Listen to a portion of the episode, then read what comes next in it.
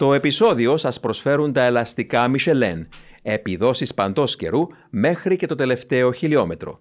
Αποκλειστική διανομής CTC Automotive. Θυμάμαι το 2010, Μοντε Κάρλο, αν μιλάμε για επιδείξεις, ηρωικές επιδείξεις, περιπτώσεις που οι πιλότοι καταφέρουν να βγάλουν λαγούς από τα καπέλα, προκρίθηκε δεύτερος στο grid με εκείνη την κίτρινη Ρενό, που εγώ έτριβα τα μάτια μου πάλι, ε, ο Ρόμπερτ Κούμπιτσα, και μίλησες προηγουμένως για το πρώτο του βάθρο της, στο στάδιο 2006 στη Μόντζα, όταν ήρθε τρίτος. Ήμουνα εκεί εκείνη τη μέρα, ήμουνα κάτω από το βάθρο και δεν θα ξεχάσω το τραγούδι των παραλυρούντων συμπατριωτών του, οι Πολωνοί που τραγουδούσαν ρυθμικά το όνομα του και λέω αυτός είναι ένα αστέρα από το μέλλον. Αυτό που ίσως λίγοι Πολωνοί τότε να γνώριζαν είναι ότι στην πίστα της Μόντζα ένιωσα εκείνη τη μέρα τα πνεύματα να ξυπνούν.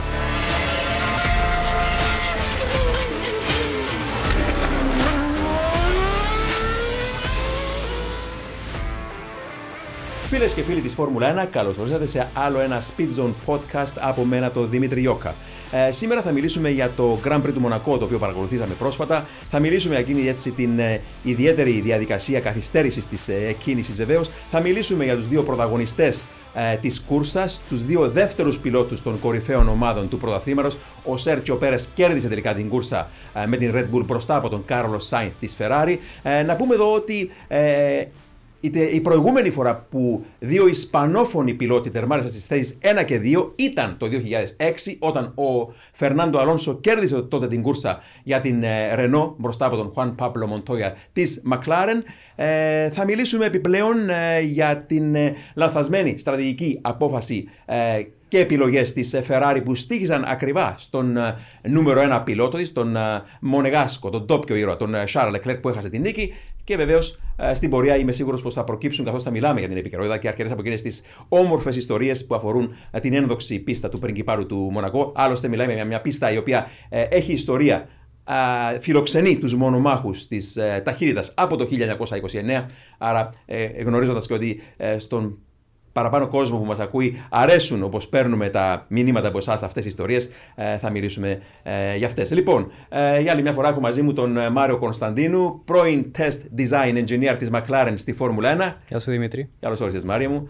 Και τον Σπύρο Τσαμαντά, πρώην οδηγό αγώνων πίστας, F1 Sim Racer και F1 Collector. Καλώς όρισες Σπύρο. Καλησπέρα Δημήτρη.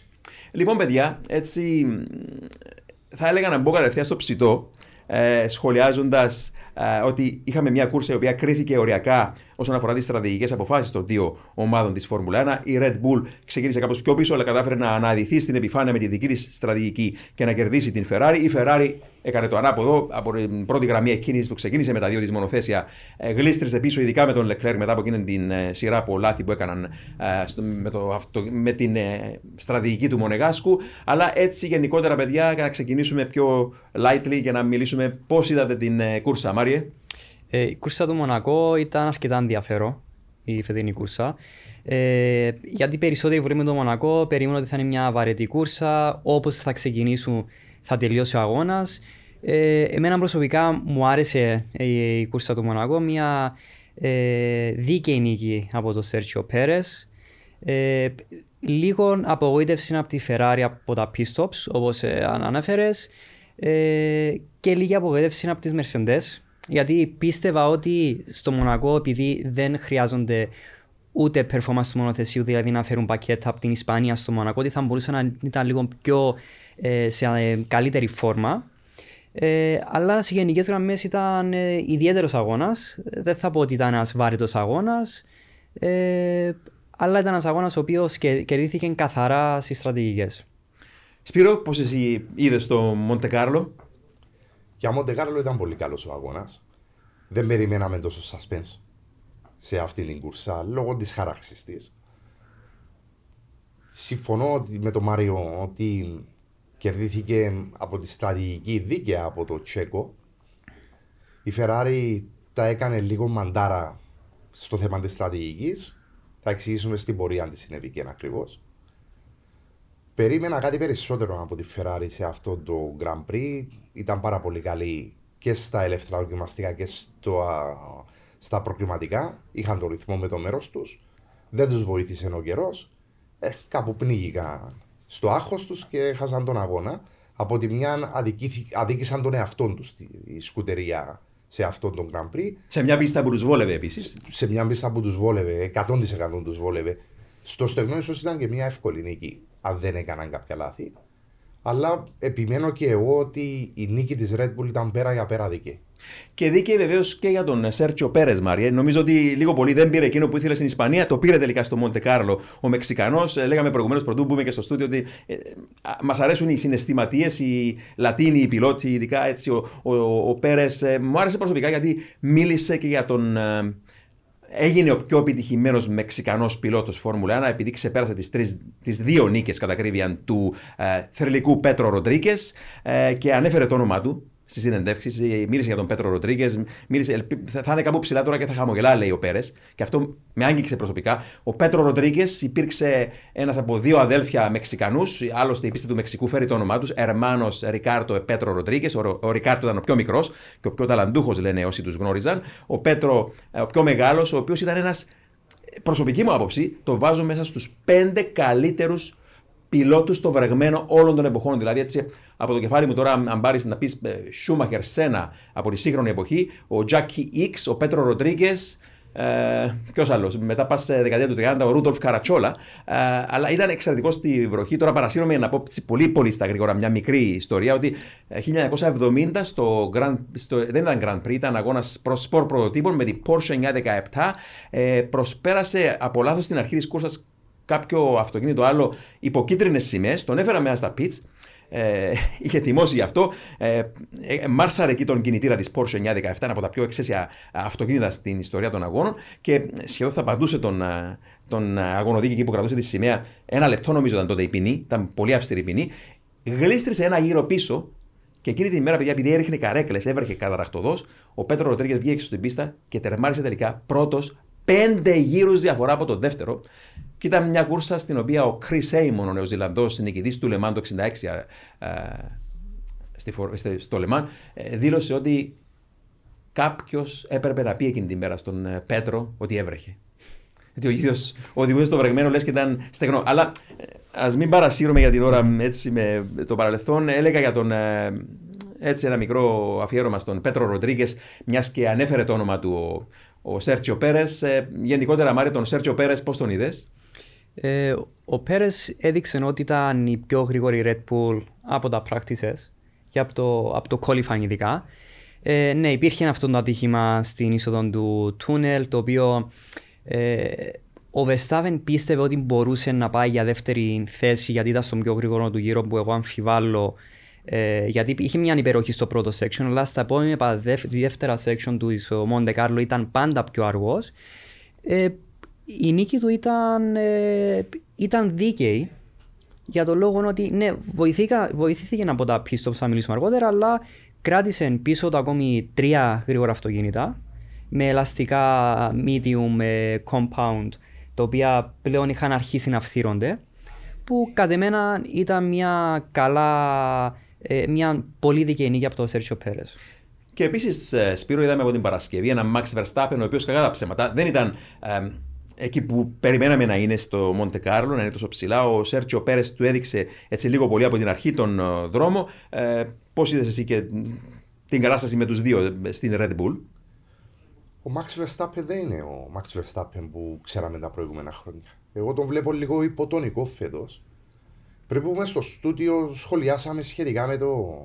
Δεν τίθεται θέμα ταλέντου ή ικανοτήτων. Τα αυτοκίνητα τα φετινά, τα μονοθέσια τα φετινά, λόγω του ότι έχουν απλοποιηθεί τα αεροδυναμικά τους, μιλώ κυρίως για τις πτερίγε και όχι για το πατωμα είναι λίγο δίστροπα και αργά στις αργέ Και ίσως δεν βολεύει το Verstappen ακόμα δεν το έχει συνηθίσει ναι, το ναι. συγκεκριμένο μονοθέσιο. Εξού και έχει μειωθεί δραματικά διαφορά που έχουν στα προκριματικά με το Τσέκο. Ωραία. Και νιώθ, ναι, νιώθουμε λίγο φέτο όμως ότι είναι και εξαρτώμενος λίγο από την, από την εκάστοτε πίστα που πηγαίνει η φόρμουλα. Δηλαδή από την ε, χάραξή της, από τις θερμοκρασίες, από την. Ε, οτιδήποτε μπορεί να επηρεάσει ένα μονοθέσιο. Ε, έτσι πέφτει αναλόγως η, η φόρμα ίσως του, του Max Verstappen. Όμως, όμως, ε, την Κυριακή πήρε το αποτέλεσμα που σίγουρα ήθελε, τερμάρισε μπροστά από τον Charles Leclerc. Με έναν, ε, οπωσδήποτε ε, πήρε το αποτέλεσμα που σίγουρα ήθελε, οδήγησε μυαλωμένα. Ε, και Τους βοήθησε σίγουρα το, το λάθος στη στρατηγική της Ferrari για να βγει μπροστά. Και στο Μονακό είναι σχεδόν αδύνατο να προσπεράσει. Αν δεν κάνει ο, το προπορευόμενο μονοθέσιο λάθος, είναι πολύ δύσκολο να το προσπεράσεις και κυρίως το Verstappen. Λοιπόν, το λάθο. Ναι, συγγνώμη, Μαρία. Για, για το Verstappen να σημειώσουμε ότι είναι ένας οδηγός που, όπως είχαμε πριν, πριν από λίγο, ότι του αρέσουν οι ευθείες και γρήγορες στροφές, κάτι το οποίο το Μονακό δεν έχει τίποτα από τα δύο. Ε, είχε φανεί στις δηλώσεις του ότι ήταν ευχαριστημένος με το αποτέλεσμα. Είχε πει επίσης ότι αν του λέγα ότι θα τερμάτιζε σε podium, δεν θα το πίστευε. Άρα ήταν ε, ένα Σαββατοκύριακο που ο Verstappen ε, το γνώριζε ότι δεν ήταν ε, το performance που θα ήθελε. Ίσως τα μονοθέσια του 22 δεν αρμόζουν στο στήλο διοίκηση που φάνηκε ότι αρμόζουν περισσότερο στο Πέρες που πλέον είναι 15 βαθμούς πίσω από τον πρωτοπόρο που μπορούμε να πούμε ότι ο Πέρες πλέον πρέπει να αρχίσει να σκέφτεται σοβαρά για το πρωτάθλημα. Ωραία. Ε, λοιπόν, η κρίσιμη όμως ε, στιγμή στον αγώνα ήταν αυτά τα λάθη της Ferrari. Να μπούμε έτσι λίγο κάπως πιο βαθιά πάνω σε αυτό το θέμα. Ε, Σπύρο, πώς είδες τη φάση με την σκουτερία; Μιλάμε πάντα εδώ για τη στρατηγική ε, με τον Σάρλ Λεκλέρκ. Δημήτρη μου, ε, όταν μιλούμε για αγώνα ο οποίος είναι με εναλλασσόμενες συνθήκες, πραγματικά είναι για δυνατούς λίτες σπάζω κεφαλιά το πώς θα καταστρώσει τη στρατηγική. Λάθη γίνονται και θα γίνονται. Εμένα μου αρέσει που υπάρχει και ο ανθρώπινος παράγοντας, για να είμαι ειλικρινής. Απλά στο συγκεκριμένο Grand Prix κυριολεκτικά η Ferrari πυροβόλησε τα πόδια της. Mm-hmm. Υπάρχει ένα παράθυρο ε, για την αλλαγή των ελαστικών όταν η πίστα στεγνώνει. Είναι λίγο δύσκολο να αποφασίσεις αν θα αφήσεις τον πρώτο πόρο με τα full wets και να χάνει 3 με 4 δευτερόλεπτα το γύρο ή θα το βάλεις για intermediates μέχρι να στεγνώσει και να το βάλεις σε slicks. Θέλω να τονίσω ότι ο καλύτερος πιλότος προχτές στον αγώνα αυτό, στο συγκεκριμένο τομέα, ήταν ο Κάρλο Σάινθ. Διότι ρωτήθηκε από τον μηχανικό αγώνα τι να κάνουμε και του είπε να είστε έξω μέχρι τα σλίξ. Σημαίνει είχε πολύ καλή αίσθηση και της πίστας και του μονοθεσίου. Μάθαμε όμως ότι σε κάποια φάση ο Σάρλ Λεκλέρκ ρωτήθηκε αν θα ήθελε να βάλει σλίξ. Είπε ναι, θέλω να βάλω σλίξ. Μετά όμως και εδώ είναι που έρχεται όλη η ιστορία με τη στρατηγική παιδιά. Διότι η στρατηγική από τον καναπέ είναι εύκολη. Από τον τοίχο το pitch είναι δύσκολη.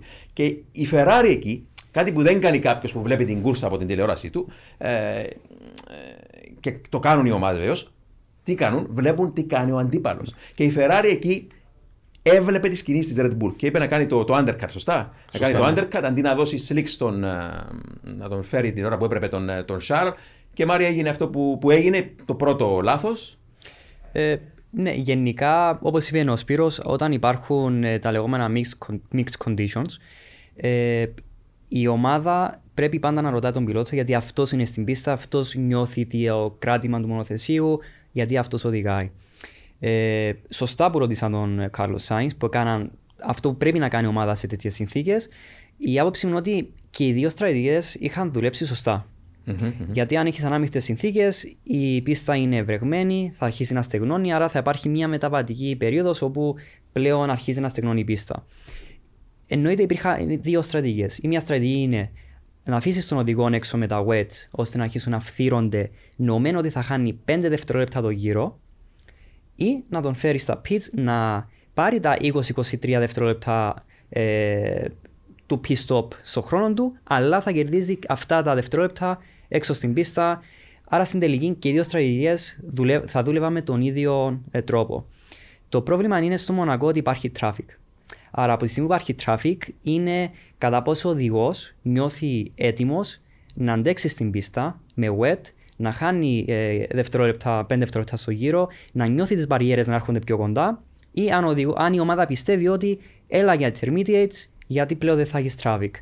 Το, αυτό που κέρδισε τον αγώνα ο Πέρες πιστεύω ότι είχαν δει το window του 16ου γύρου που ήταν το κατάλληλη στιγμή να έχουν τα intermediates. Ναι. Όμως, ε, σημαντικό είναι ότι πίσω από τον Πέρες ήταν ο Λαντονόρη που πήγαινε και αυτός στα pits. Ναι, ναι, Άρα, σε περίπτωση που η, η, Φερά, η McLaren δεν έβαζε τον Λαντονόρη ε, στο γύρο, αλλά τον άφηνε στην πίστα, τότε ο Πέρες θα είχε μπροστά του traffic. Ακριβώς. Άρα, αν ήταν αυτό το σενάριο, ο Σάινς θα βρισκόταν μπροστά από τον Πέρες ασχέτως από τον ε, Λατίφη που, είχε έναν, ε, που τον είχε μπροστά του για μισό Που βρήκε γύρο. ο Ακριβώς, Κάρλος ναι. Σάινς τελικά το τράδι. Ναι. Που, να πούμε εδώ ότι μάθαμε αργότερα ότι ο σκηνοθέτης του Grand Prix του Μονακό ήταν ντόπιος. Το Μονακό ζητά να κάνει τη δική της σκηνοθεσία και η αλήθεια είναι ότι δεν έδειξαν πολλά που θα θέλαμε να δούμε. Ε, μεταξύ αυτού και την μεγάλη καθυστέρηση του, του Κάρλος Σάινθ πίσω από την Williams του Λατίφη. Είστε έτοιμοι; Μπορείτε να πάτε όπου θέλετε, όποτε θέλετε, ό,τι καιρό κι αν κάνει. Γιατί τα ελαστικά Michelin προσφέρουν επιδόσεις που φτιάχτηκαν να διαρκούν. Ανακαλύψτε τα ιδανικά ελαστικά για εσάς σε εξουσιοδοτημένους μεταπολιτές σε όλη την Κύπρο. Για περισσότερες πληροφορίες καλέστε στο 7777 1900. με τη σφραγίδα ποιότητας τη CTC Automotive. Έτσι. Ναι. Ε, κατά εμένα και οι δύο στραγίδες ήταν σωστές. Μπράβο στο Σάινς που ζήτησε αυτός να περιμένω για τα slicks που και αυτή η στρατηγική δούλευε. Απλά ήταν πάρα πολύ άτυχος μαζί με τον Λατίφη. Κάτι, έτσι, κάτι, κάτι μικρό, παιδιά, έτσι, που αφορά την ψυχολογία των πιλότων. Ε, και προς Θεού δεν μιλάω από, τον, ε, από την ε, εκ του ασφαλούς πίσω από την μπαριέρα ως παρατηρητής, ε, να φέρω στην επιφάνεια παλιούς αγώνες, ότι νιώθω ότι είναι μέσα στη ψυχολογία των πιλότων όταν κάνουν και το debriefing μετά από μια, τις συναντήσεις που κάνουν με τις ομάδες τους, ότι πιο δύσκολα ρισκάρουν να βάλουν ένα λάστιχο το οποίο θέλει τέλος πάντων ο, ο πιλότος να είναι πάνω στην κόψη και να παλέψει. Δηλαδή στο Μοντε Κάρλο πριν 20 χρόνια, ε, κάποιος πιλότος θα, θα, θα, θα ρίσκαρε να βάλει πιο νωρίς ένα ε, λάστιχο ε, και η ομάδα σίγουρα θα τον άκουγε. Ενώ σήμερα η ομάδα έχει έτσι λίγο πολύ τολμών από τον τελευταίο λόγο πλέον Ναι. πάνω σε αυτά τα ζητήματα. Ε, μπράβο στον Κάρλος που, που επέμενε και ήθελε να, πάρει, τα- να βάλει τα slicks, αλλά ε, νιώθω ότι οι πιλότοι επηρεάζονται ψυχολογικά από τις ομάδες τους, που σίγουρα οι ομάδες κυνηγούν με όλα τις τις πληροφορίες που έχουν, τα computers, την ασφαλέστερη, τον ασφαλέστερο δρόμο προς την, προς την νίκη. Είναι όμως αρκετά περίεργο το τι είχε γίνει με τον Leclerc. Επειδή είχαν κάνει δύο λάθη. Το πρώτο λάθος είναι ότι τον φέραν πιο αργά να βάλει τα intermediates στο 18ο γύρο. Άρα έχει χάσει ήδη δύο γύρους ε, του window των intermediates. Και μετά τον έφεραν μετά από τρεις γύρους πάλι να βάλει slicks πίσω από τον double pit stop με τον, Lec- με τον Μαζί Sainz, με τον Sainz ταυτόχρονα. Που ήταν ένα έγκλημα για τον Leclerc. Για τον λόγο ότι ο Σάινς άρχισε δεύτερος, τελείωσε δεύτερος. Ο Leclerc όμως άρχισε πρώτος, τελειώνει τέταρτος. Άρα, ε, κατά εμένα, ήταν δύο λάθη στο πιο κρίσιμο σημείο του αγώνα. Ήταν αυτοί οι πέντε γύροι που είχε κριθεί ο αγώνας για το ποιος θα είναι ο νικητής. Σπύρο, Είναι σημαντικό να πούμε ότι επιβάλλεται οι ομάδες να έχουν τον πιλότον τους που ε, θα πούμε βοηθά αυτόν που διεκδικεί το πρωτάθλημα στην πρώτη τετράδα. Διότι μπορείς να καταστρώσεις στρατηγικές. Για παράδειγμα, η Red Bull μπορεί να μην της έβγαινε, άσχετα αν της βγήκε η στρατηγική με το Τσέκο, δεν θα έχανε και τόσα πολλά. Διότι δεν το δοκιμάσε πάνω στο Verstappen. Εάν ήταν όμως ο Τσέκο 7ο, πώς θα το δοκιμάσει. Παρέσυραν τον αντίπαλο, έκαμε λάθος ο αντίπαλος και δίσαν την κούρσα. Είναι πολύ σημαντικό η στρατηγική να εφαρμόζεται όταν είναι κοντά οι πιλότοι. Ναι, οπωσδήποτε αυτό, ναι. Πολύ σημαντικό. Το άλλο βεβαίως που έγινε θόρυβος μετά ήταν η, η κίτρινη γραμμή στην έξοδο των ε, pits. Ε, σχολιάστε γι' αυτό, παιδιά. Με την κίτρινη γραμμή τι έγινε; Υπάρχει κανονισμός που λέει ότι απαγορεύεται να πατήσεις ή να διασχίσεις την κίτρινη γραμμή κατά την έξοδο σου από τα pits. Φέτος έχουν αλλάξει κάπως τον κανονισμό και δεν ισχύει αυτό ακριβώς. Δικαιούσε να την πατήσεις χωρίς όμως να τη διασχίσεις με τα δύο σου ελαστικά. Στην περίπτωση του Τσέκο, πάτησε τη γραμμή, δεν τη διέσχισε. Ο Μαξ Verstappen τη διέσχισε και με τον μπροστινό αριστερό και με το πισινό. Υπάρχουν φωτογραφίες στο διαδίκτυο που, τη, που τα αποδεικνύουν. Η Ferrari έκανε ένσταση για το συγκεκριμένο θέμα, ζήτησε διευκρινήσεις. Απορρίφθηκε η ένσταση και για να είμαι ειλικρινής, ακόμα δεν έχω καταλάβει τον λόγο γιατί. Ήταν ποινή 5 δευτερολέπτων που έπρεπε να είχε δοθεί και δεν δοθήκε. Ναι, ναι. Μπορεί να φοβήθηκαν να αλλάξουν τη ροή του αγώνα το αποτέλεσμα. Μάλλον εκεί το προσδιορίζω. Μαρία. Ναι, αλλά οι κανονισμοί είναι κανονισμοί. Ναι, δεν διαφωνώ. Ε, είναι γραμμένοι στα FIA rules, είναι αρκετά ε, clear οι κανονισμοί, άρα ε, δεν υπάρχει δικαιολογία είχε μια αποστροφή ή επιστροφή ο πιλότος πάτησε λίγη τη γραμμή. Από τη στιγμή που η Φόρμουλα 1 θέλει να έχει άσπρες ή κίτρινες γραμμές, να είναι τόσο πολύ αυστηρή, πρέπει να πηγαίνει το λεγόμενο by the book. Πέρασε την άσπρη γραμμή, παίρνει ένα πέναλτι ασχέτως αν ο οδηγός προσπαθούσε να αποφύγει Ναι. τείχον ή μονοθέσιο. Το πιο σημαντικό κατά μένα είναι ότι αυτού του είδους η αστυνόμευση των κανονισμών, η εφαρμογή των κανονισμών επιτρέπει στους οπαδούς του αθλήματος, τους οπαδούς και αντιοπαδούς, να κάνουν συζήτηση. Ξέρεις, ο άλλος έκλεψε ή τελικά ο άλλος παραπονιέται άδικα, σχολιάζουν όλοι. Και νιώθω ότι ένα άθλημα όπως η Φόρμουλα 1, με τόση τεχνολογία που διαθέτει, εγώ τι θα έκανα εκεί; Θα έβαζα σιτήρα πάνω στη γραμμή, που να τιμωρεί επί τόπου. Και όσον αφορά τις άλλες λευκές γραμμές που είπες, Μάρια, ο Verstappen, ο καημένος, πόσες φορές και αυτός την έπαθε στο παρελθόν γιατί ξεπέρασε τα όρια, για παράδειγμα, ενώ σε άλλους πιλότους δεν δόθηκε ποινή. Όλοι οι πιλότοι σε κάποια φάση αδικήθηκαν. Και λέω εγώ ρε παιδιά, ας πούμε, εκεί που υπάρχουν αυτές οι λευκές γραμμές, αντί να υπάρχουν αυτές οι απαγορευτικές λευκές γραμμές, α βάλουν επιτέλους χαλικοπαγίδα, η παλιά καλή χαλικοπαγίδα ή τον παλιό καλό τείχο, αν θέλετε, όσο μακάβρος και αν ακούγουμε, και να τιμωρά επιτόπου τους πιλότους η χαλικοπαγίδα. Όπως ναι. συνέβαινε τον παλιό καλό καιρό και κανένας μας δεν δε, δε σχολίαζε μετά αν έπρεπε να δοθεί ποινή. Σε ποια κούρσα είχαμε 60 παραβάσεις ορίων της πίστας. Ε, είναι, είναι, είναι αστεία πράγματα. Άρα νομίζω ότι πρέπει κάποιοι κανονισμοί για όλους τους πιλότους, για να μην δίνεται η ευκαιρία να σχολιάζουμε ένα τόσο όμορφο πρωτάθλημα, αν κέρδισε η Ferrari σίγουρα χάσει την κούρσα λόγω κακής στρατηγικής. Δεν είναι αυτό το θέμα. Το θέμα είναι ότι προχωρώντας το πρωτα... ένα, οποιοδήποτε πρωτάθλημα, ε, να μην αδικούνται κανένας πιλότος ε, με αυτούς τους κανονισμούς, παιδιά. Να πω ένα παράδειγμα που είχε γίνει πέρσι, αν και λίγο παλιό, αλλά είναι σημαντικό Ναι. για να τονίσω πόσο δίκιο έχεις Δημήτρη σε αυτό το θέμα.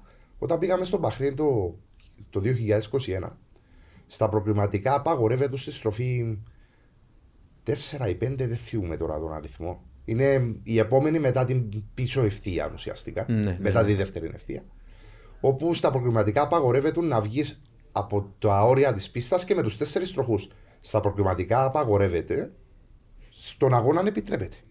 Και βγήκε ο Χάμιλτον κάπου 30 φορές. Και διερωτηθήκαμε όλοι, μα αφού τρεις δικαιούσες στην τρίτη προειδοποίηση, τρώεις πέναλτι με τον χρόνο. Τελικά ήταν ασαφές και το άλλαξα φέτος. Παιδιά, θυμάμαι τον Νάιτζελ Μάνσελ 89 στο ΣΠΑ. Ερχόταν πάνω στην προστροφή την φουρκέτα Λασόρς, σταύρωνε, αναπηδούσε πάνω από το κράσπεδο όλο το αυτοκίνητο, πήγαινε μέχρι την μπαριέρα, στο βρεγμένο τώρα. Και τονίζω βρεγμένο γιατί ήταν η γραμμή του η αγωνιστική, το μυαλό του πώς το έκανε αυτό. Και στην ουσία, επειδή αντί να κάνει φουρκέτα και να στρίψει 180 μοίρες, την, την, την χώριζε την στροφή σε δύο ευθείες. Ε, πήγαινε ευθεία πάνω στην μπαριέρα, σταύρωνε, πηδούσε πάνω από το κράσπεδο, πήγαινε εκεί που κανένας άλλος δεν πήγαινε. 10 μέτρα παραπάνω, μπορεί και περισσότερα. Ε, και έστρεβε, έκανε, έκανε ορθή γωνία, αν θέλετε, για να βάλει τη δύναμη καλύτερα κάτω. Ο Ζιλ Βιλνεύ, ας πούμε, ο- ο- όσο του έδινες χώρο θα, το- θα τον χρησιμοποιούσε. Οπωσδήποτε. Αυτ- Γι' αυτό είναι πιλότη, για να τους αφήνουμε να μπορούν να πάνε μέχρι τα ώρα της πίστας και μετά να ξεκινά η ταπεινή μου άποψη. Χαλικοπαγίδα, Να τιμωρά. τείχος αν χρειαστεί, ναι, ναι, ναι. Και, τιμωρά. και, να, και, να, και να τιμωρά επί τόπου, να μην σχολιάζουμε μετά α, οι αγωνοδίκες αν πρέπει να μπει ποινή, να μην μπει ποινή. Η παραπόλικα στη Μότζα, πώς έγινε; Η παραπόλικα είναι, η- η- νομίζω, αν δεν κάνω λάθος, είναι η πρώτη στροφή στον κόσμο που μπήκε χαλικοπαγίδα. Δεκαετία του 70. Α, και η χαλικοπαγίδα κάνει καλά τη δουλειά της. Ε, Πλέον είναι άσφαλτος. Ναι, πλέον είναι άσφαλτος ακριβώς. Ένα, ένα μικρό κομμάτι, ναι.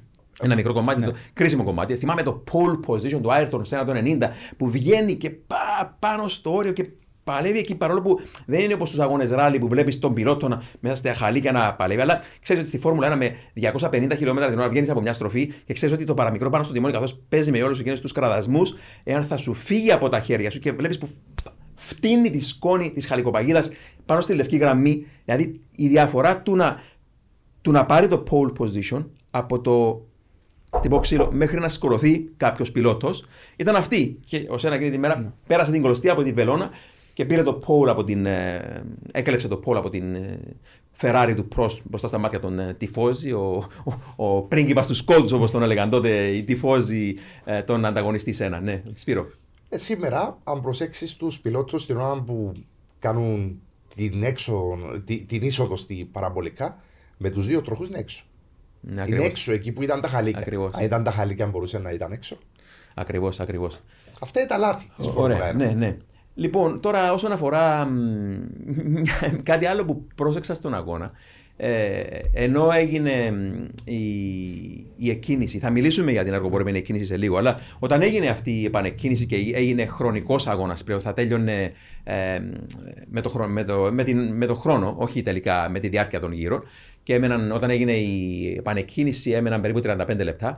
Έγινε η επανεκκίνηση και καθώς βγήκε από τη στροφή του καζίνο ο Σέρτσιο Πέρες που οδηγούσε όλους τους άλλους πίσω του, ε, διασταύρωσε μπροστά του εκείνο το μαύρο πουλί, ε, πάρεσε τα φρένα ε, για να το αποφύγει και όλη την υπόλοιπη κούρσα σκεφτόμουν εκείνο το μπροστινό αριστερό λαστικό του, αν θα αντέξει και σκεφτόμουν συνέχεια παιδιά τον Αλμπέρτο Ασκάρη από την κούρσα του 55 όταν ο Ασκάρη, να πούμε εδώ, είχε μια.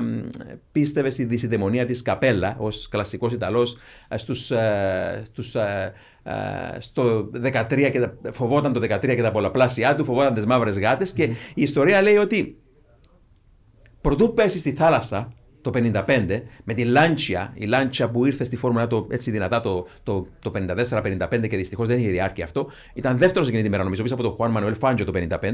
Και τότε βεβαίως το μόνο που μπορούσε να σε σταματήσει από το να πέσει στη θάλασσα, στο Μοντεκάρλο, ήταν άχυρώμπαλε. Και βγήκε από το πολύ γρήγορο αριστερά-δεξιά zigzag που υπήρχε τότε που οδηγούσε στην προκυμαία και έπεσε στη θάλασσα. Αλλά η ιστορία λέει εδώ από τη βιογραφία του ο άνθρωπος με τις δύο σκιές, mm-hmm. αναφέρει ότι είδε αρκετούς μαύρους γάτους μέσα στο γκαράζ όπου ήταν το, πάνω στο μονοθέσιο του και μου θύμισε εκείνο το μαύρο πουλί αυτή την...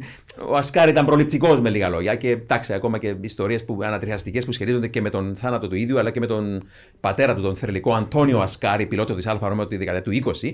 Ε, αλλά εκείνο το, το, το πουλί, σκεφτόμουν το μαύρο πουλί από την ταινία του Hitchcock, όπως βγήκε εκεί. Αν θα στοίχιζε τελικά στον Πέρες με το μπλοκάρισμα που έκανε μετά στα λάστιχα του τελικά, αλλά άντεξε το λάστιχο. Ναι, ναι. Έκανε flat spot το, το λάστιχο Δημήτρη.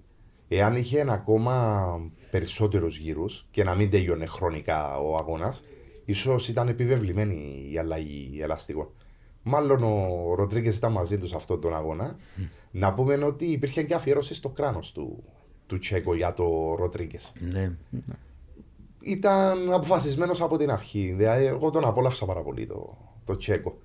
Και επειδή ήταν και συναισθηματικό όπως είναι οι Λατινοαμερικάνοι, ναι, ναι. Ε, το κάνει φαίνεται πιο ανθρώπινο, πιο, πιο ωραίο. Ε, έτσι το βλέπω εγώ. Είναι όπως ήταν οι πιλότες τα πιο παλιά χρόνια. Έτσι, πιο, ε, το, το, αν τολμάς να πεις καμιά φορά ότι ήταν μέχρι τη δεκαετία του 60 ήταν σαν χόμπι η Φόρμουλα 1. Mm-hmm. Ε, Μάρι, κάτι άλλο έτσι για την, ε, που πρόσεξε στην κούρσα σημαντικό. Ε, Πρωτού μιλήσουμε και για την αργοπορημένη εκκίνηση. Ναι. Θέλω να πούμε και γι' αυτό. Ε, στην κούρσα πρέπει να σκεφτόμαστε ότι η, απλά σκεφτόμενος το πώς κέρδισε ο, ο Πέρες, αν ξεκινούσε η κούρσα σωστά από τη γραμμή κίνηση και τις δύο ε, κίνησει και η αρχή ε, και μετά την επανεκκίνηση. Και επίσης, αν η κούρσα συνεχίζει και τους 13 γύρους που έχουν χάσει, μπορεί να ήταν εντελώς ε, διαφορετικοί οι νικητές, το βάθρο, οι σενικέ γραμμές. Αυτό που αναφέρω ο Σπύρος για τα medium ελαστικά, αυτό που παραξενέψει είναι ότι μετά την επανεκκίνηση, οι μισές ομάδες πήγαιναν για hard, used hard, που είχαν πλέον 8 με 10 γύρους επάνω. Όπως η Ferrari. Οι, ναι, όπως η Ferrari. Οι άλλοι, όπως για παράδειγμα η Red Bull, πήγαιναν με τα medium. Αυτό ήταν λίγο παράξενο κατά μένα γιατί πίστευα ότι λόγω επανεκκίνησης ε, ότι όλοι θα πήγαιναν με την ίδια στρατηγική. Ε, σκέφτομαι κατά πόσο οι ομάδες γνώριζαν πόσοι γύροι είχαν μείνει. Ε, ήταν λίγο περίεργο δεν είχαν τόση εμπειρία. Δεν είχαν τόση εμπειρία, ναι. Από το θέμα ότι ήταν πλέον αγώνας χρόνου, ίσως. Ναι, δεν είχαν εμπειρία για το πόσο θα αντέξει ο αγώνας. Ε, εγώ το βρήκα ότι ίσως όλοι πρέπει να ξεκινήσουμε με medium. Τελικά ε, βγήκα λάθος γιατί αυτοί που είχαν hard ήταν σε καλύτερες συνθήκες. Ασχέτως ότι ήταν hard ελαστικά πλέον 10 γύρω. Αλλά αν η κούρσα συνεχιζόταν, ε, πιστεύω ότι πολύ δύσκολα ο Σέρτσιο Πέρες θα μπορούσε να κρατήσει πίσω το τρένο γιατί πλέον άρχιζαν όλοι να πιέζουν, μπορούσαν να γίνουν λάθη στην, ε, το πιο πιθανό στην Uber Chicane πρώτος τόπος μπορεί κάποιος οδηγός να κάνει λάθος. Όπου πλέον, αν πάλι κέρδιζε με τέτοιες συνθήκες ε, ε, πάλι το Μονακό θα ήταν ακόμη πιο αξιοσέβαστη. Αλλά σε γενικές γραμμές ε, το Μονακό είναι θέμα διαχείρισης ελαστικών, καλά pit stops και τύχη στην πίστα να μην βγεις πίσω από αργούς ε, πιλότους. ό,τι και να γίνει, η νίκη του Σέρτσιο Πέρες ήταν, ήταν πα- πολύ δίκαιη, πάρα πολύ δίκαιη. Άξια νίκη. Άξια νίκη, οπωσδήποτε, ναι. οπωσδήποτε. Λοιπόν, να μιλήσουμε και για την ε, ε, εκκίνηση του αγώνα. Περιμέναμε, περιμέναμε, περιμέναμε ε, λόγω των άστατων των καιρικών συνθηκών. Ε, Σπύρο, πώς το είδες εσύ αυτό; Η παγιά Φόρμουλα 1 με την καινούργια εποχή δεν έχει σχέση. Ναι. Είναι ανθρώπινο να φοβάσαι να οδηγήσεις σε, τε, σε τέτοιες συνθήκες. Όμως μιλούμε για πιλότους πολύ ψηλό επίπεδο. Ναι, ναι. Θεωρώ ότι είναι πολύ υπερβολικό αυτό που γίνεται όποτε βρέχεις στη Φόρμουλα 1 Ναι. και θυμίζω και το Σπα πέρσι. Για να μην παρεξηγήσει όμως και ο κόσμος, είχαμε εκείνο το σε κάποια φάση το πρόβλημα με τη λειτουργία των φώτων εκείνης, αλλά αυτό αντιλαμβάνομαι έγινε ως. ήταν η τρίτη καθυστέρηση αυτή. Δηλαδή αρχικά ε, καθυστέρησαν γιατί πήραν σήμα ότι θα, θα, θα ερχόταν δυνατή βροχή. Καλώς μέχρι, εδώ, να προ- μέχρι εδώ να προετοιμάσουν τους πιλότους να βάλουν τα σωστά ελαστικά, να γίνει, να γίνει declared wet race και να ξεκινήσουν όλοι με τα βρόχινα ελαστικά. Αλλά σε κάποια φάση, όταν στέγνωσε η πίστα και δεν ξεκινούσε και ο Max Verstappen, όχι εμείς, διερωτώταν γιατί δεν ξεκινούσε η κούρσα. Ε, ναι, ε, ε, εκεί αρχίζει να σκέφτεσαι τι γίνεται, ας πούμε. Και σε κάποια φάση άρχισε- άρχισαν να λένε ναι, στέγνωσε η πίστα, αλλά έρχεται ακόμα ένα σύννεφο. Δηλαδή, πού τραβάμε τη γραμμή όταν βρέχει. Δηλαδή, πρέπει η Φόρμουλα πλέον. Δηλαδή, πρέπει να αποφασίσει. Είχαμε πέρσι, όπως είπες, τη φάρσα στο ΣΠΑ. Δεν ήταν καν κούρσα εκείνη, τέλος πάντων. Ε, δηλαδή, αν θα γίνεται πλέον μια κούρσα στη, στη Φόρμουλα στο βρεγμένο ή όχι. Δηλαδή, να, να αποφασίσει η Φόρμουλα αν πρέπει να έχουμε. Διότι εγώ σκέφτομαι το εξής.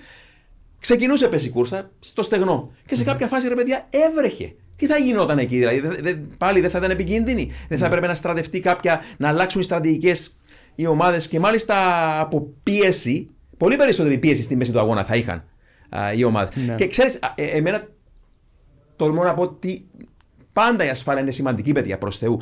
Τι, τι με ενοχλεί περισσότερο εμένα είναι ότι σε όλη αυτή την ιστορία χάνεται και η έκπληξη, το στοιχείο του απρόβλεπτου. Πώς κέρδισε ο Κέγκε Ρόσμπεργκ το 1983 στο Μοντεκάρλο. Η κούρσα δεν έβρεχε πάνω στο grid, αλλά ήταν βρεγμένη πίστα, πολύ βρεγμένη. Ήταν ο μόνος που επέλεξε, τόλμησε, ο τύπος που είπαμε ξεβισούσε ε, καπνούς από τα ρουθούνια, ε, επέλεξε σλίκα ελαστικά στεγνά. Ξεκίνησε η κούρσα, γλίστριζε προς τα πίσω, πάνω στο καζίνο, θυμάμαι, ήταν, έκανε πάλι ανάποδο τιμόνι να κρατηθεί με τη Williams πάνω στην πίστα. Αλλά μετά σιγά σιγά στέγνωσε η πίστα και κέρδισε την κούρσα γιατί ρίσκαρε. Έκανε κάτι διαφορετικό. Αυτό που λέγαμε προηγουμένως, οι πιλότοι σήμερα δεν έχουν αυτή τη ψυχολογία για να. δεν τους αφήνουν δύο ομάδες.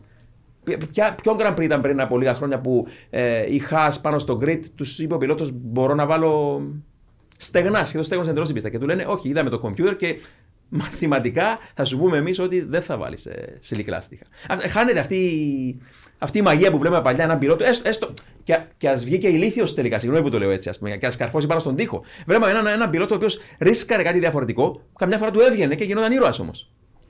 Ναι, ήταν λίγο περίπλοκη η κατάσταση η αρχική που συγκεκριμένα άρχισε να, να βρέχει αλλά κάποια στιγμή σταμάτησε η βροχή που ήταν λίγο παράξενο ότι δεν ξεκινούσαν την κούρσα γνωρίζονταν τους ότι θα έρθει η βροχή. Εμένα η άποψη μου θα ήταν ξεκινάτε την κούρσα όταν θα έρθει η βροχή και όταν δεν θα είναι διαχειρίσιμη από θέμα οδικής συμπεριφοράς, τότε βλέπουμε για red flag, αλλά αφήστε τις ομάδες και τους οδηγούς να τρέξουν και όπως είχε πει παγιά ο Σπύρος, να μην τρέχουμε μια ταχύτητα. Να μπορούν να, να δουν τις συνθήκε, να τρέξουν αναλόγως με τις συνθήκε του αγώνα.